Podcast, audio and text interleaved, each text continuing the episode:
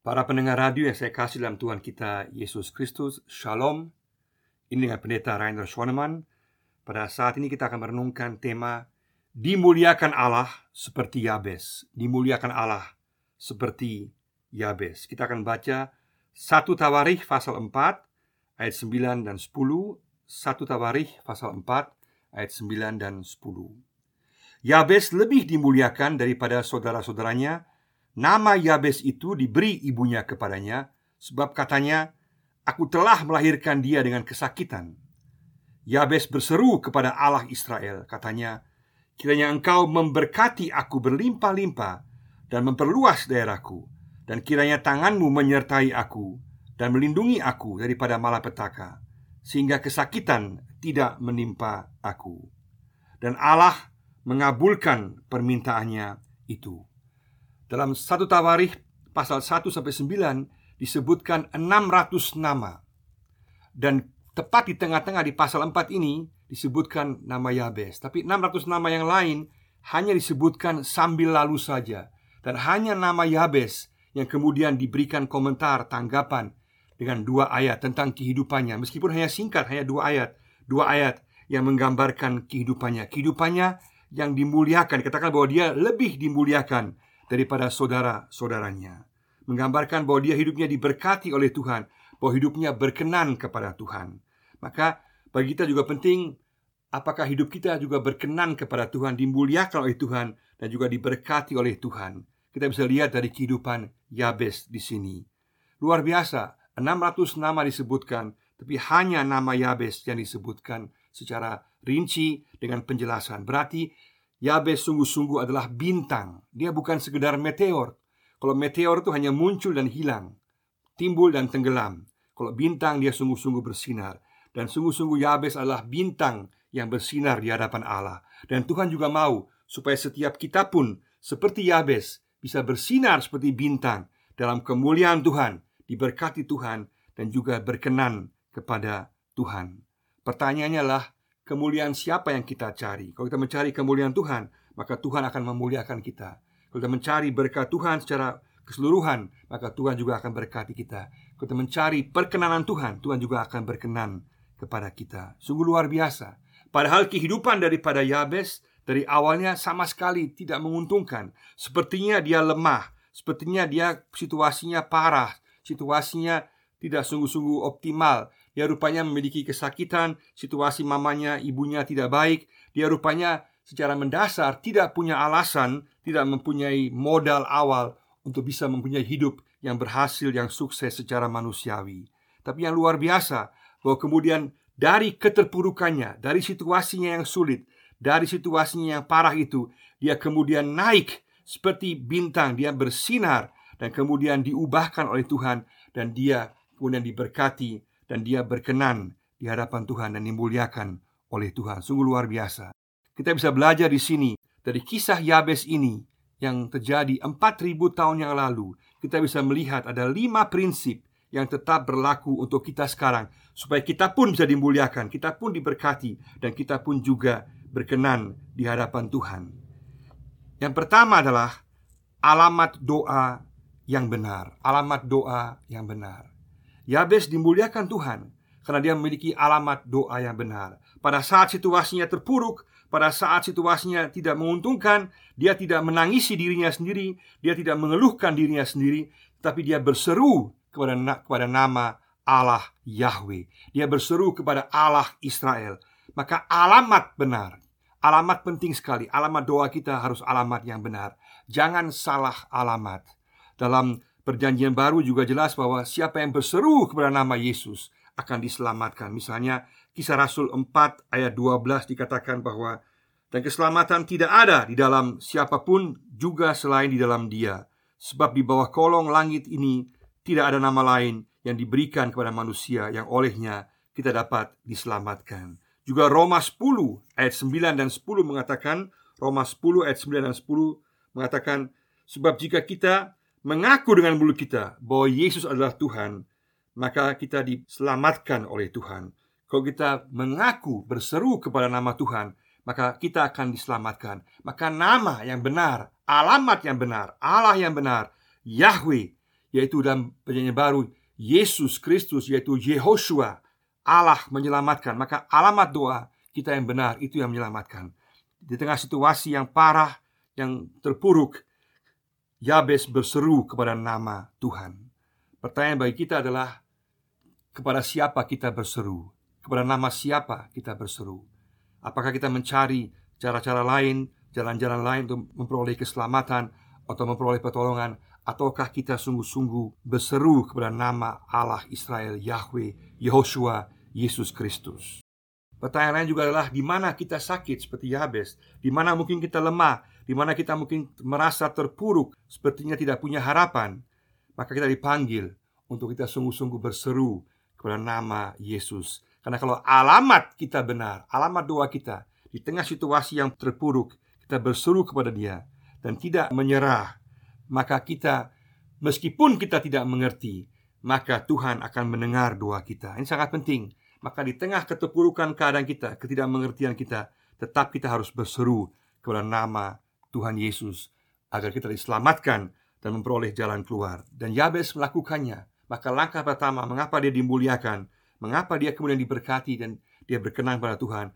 Karena alamat doanya adalah benar pada Allah Israel, kita juga pada Yesus Kristus, juru selamat dunia kita.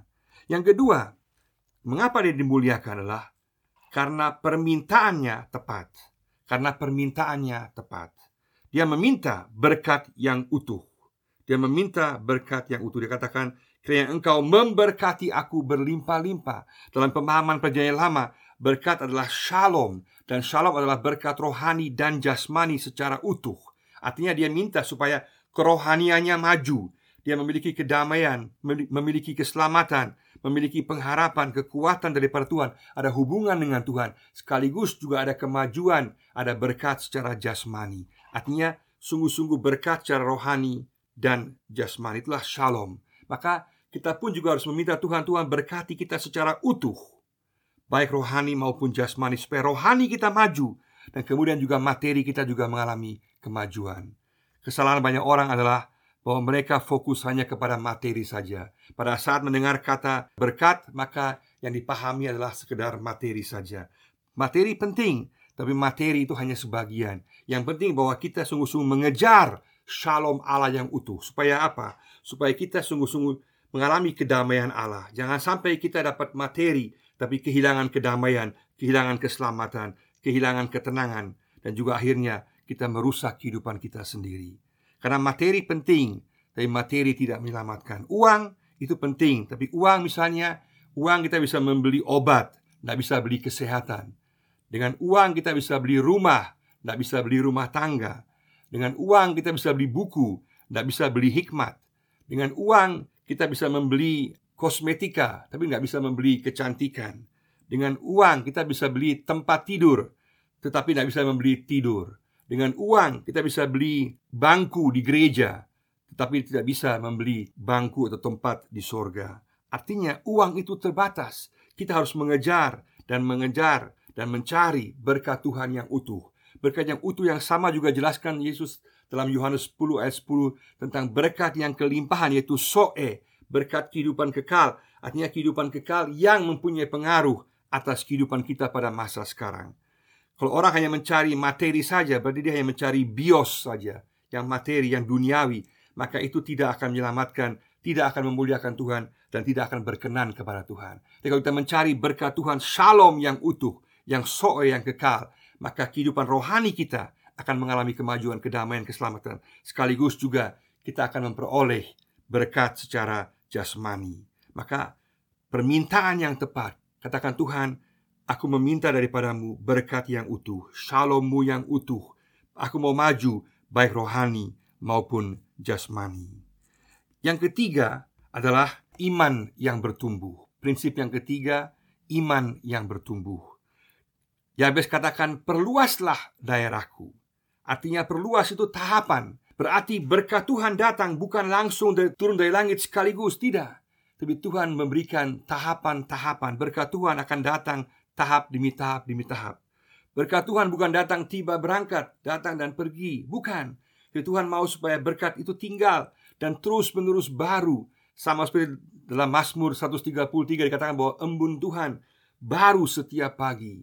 Maka juga sama berkat Tuhan akan juga baru setiap hari.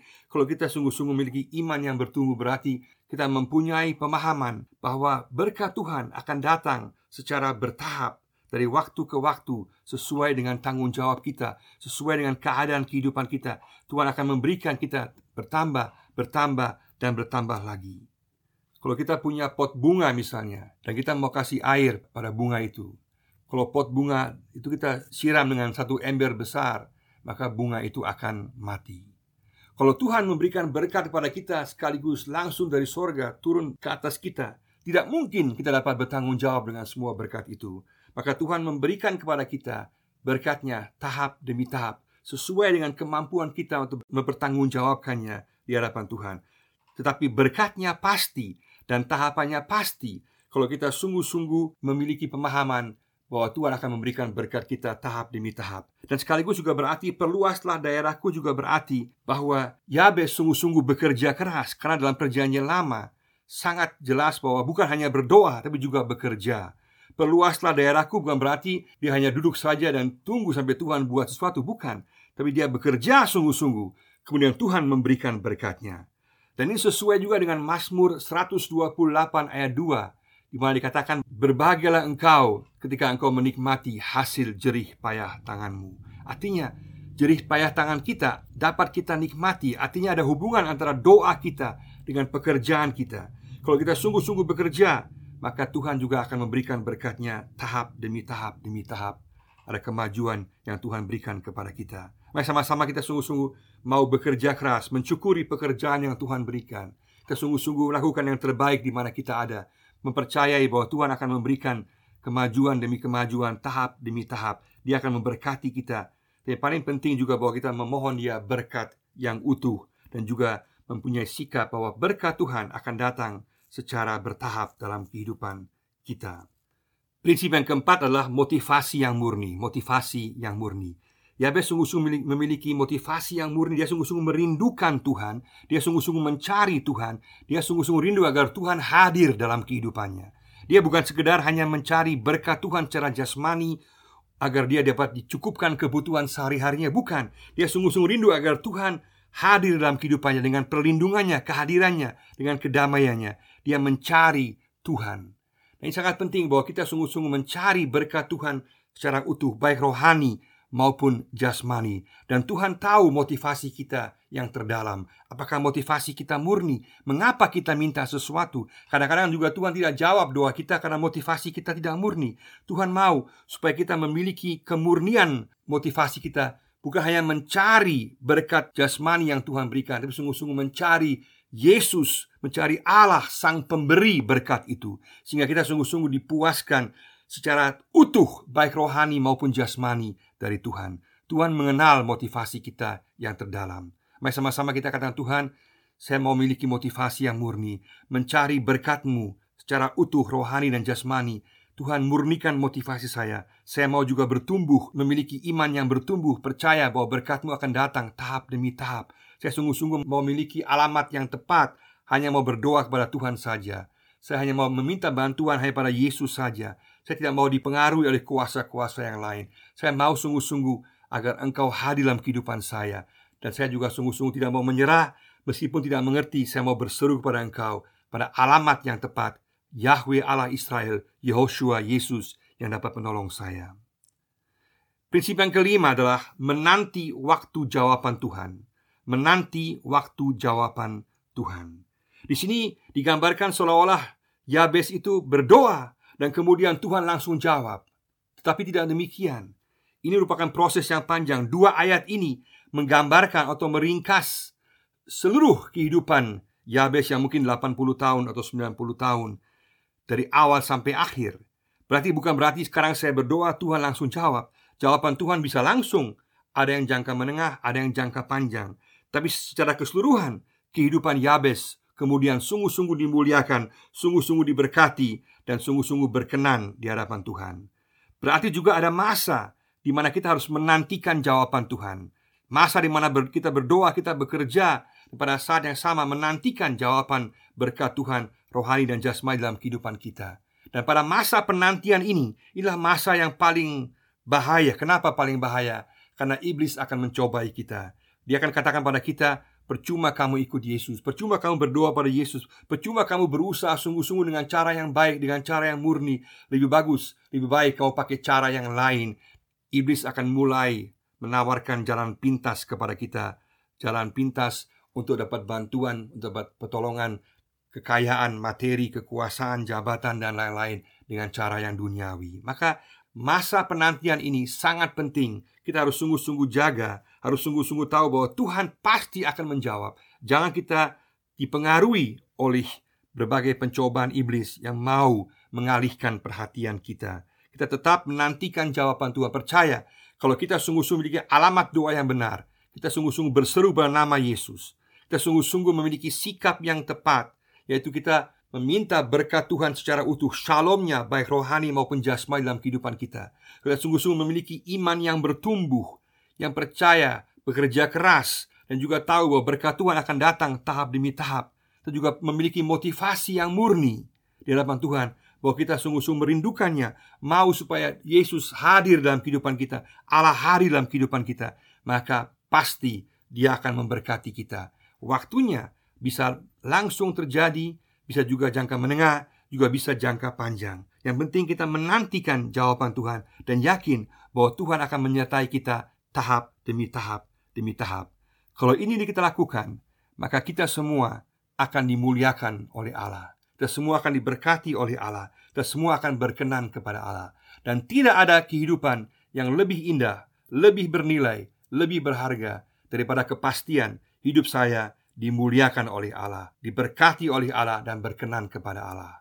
Mari sama-sama pada hari ini kita mengatakan Tuhan, aku menyerahkan diriku kepadamu. Aku sungguh-sungguh hanya mau berdoa, berseru kepada Engkau Yesus. Aku sungguh-sungguh mau mencari berkatmu yang utuh, rohani dan jasmani. Aku sungguh-sungguh mau memiliki iman yang bertumbuh, yang yakin dengan berdoa, bekerja keras, bertanggung jawab, berkat Tuhan akan datang tahap demi tahap. Aku mau memiliki motivasi yang murni, Aku mau merindukan Engkau. Mohon agar Engkau hadir dalam kehidupan saya. Dan saya juga mohon Tuhan agar saya juga tetap tabah, sabar menantikan jawaban Tuhan. Aku boleh yakin bahwa pada waktunya Tuhan akan menjawab doa kita. Tuhan pasti jawab doa kita dan Tuhan akan memberkati kita, memuliakan kita dan juga membuat kita berkenan di hadapannya. Terima kasih Tuhan Yesus. Engkau memuliakan saya. Kiranya Tuhan memberkati kita semua. Amén.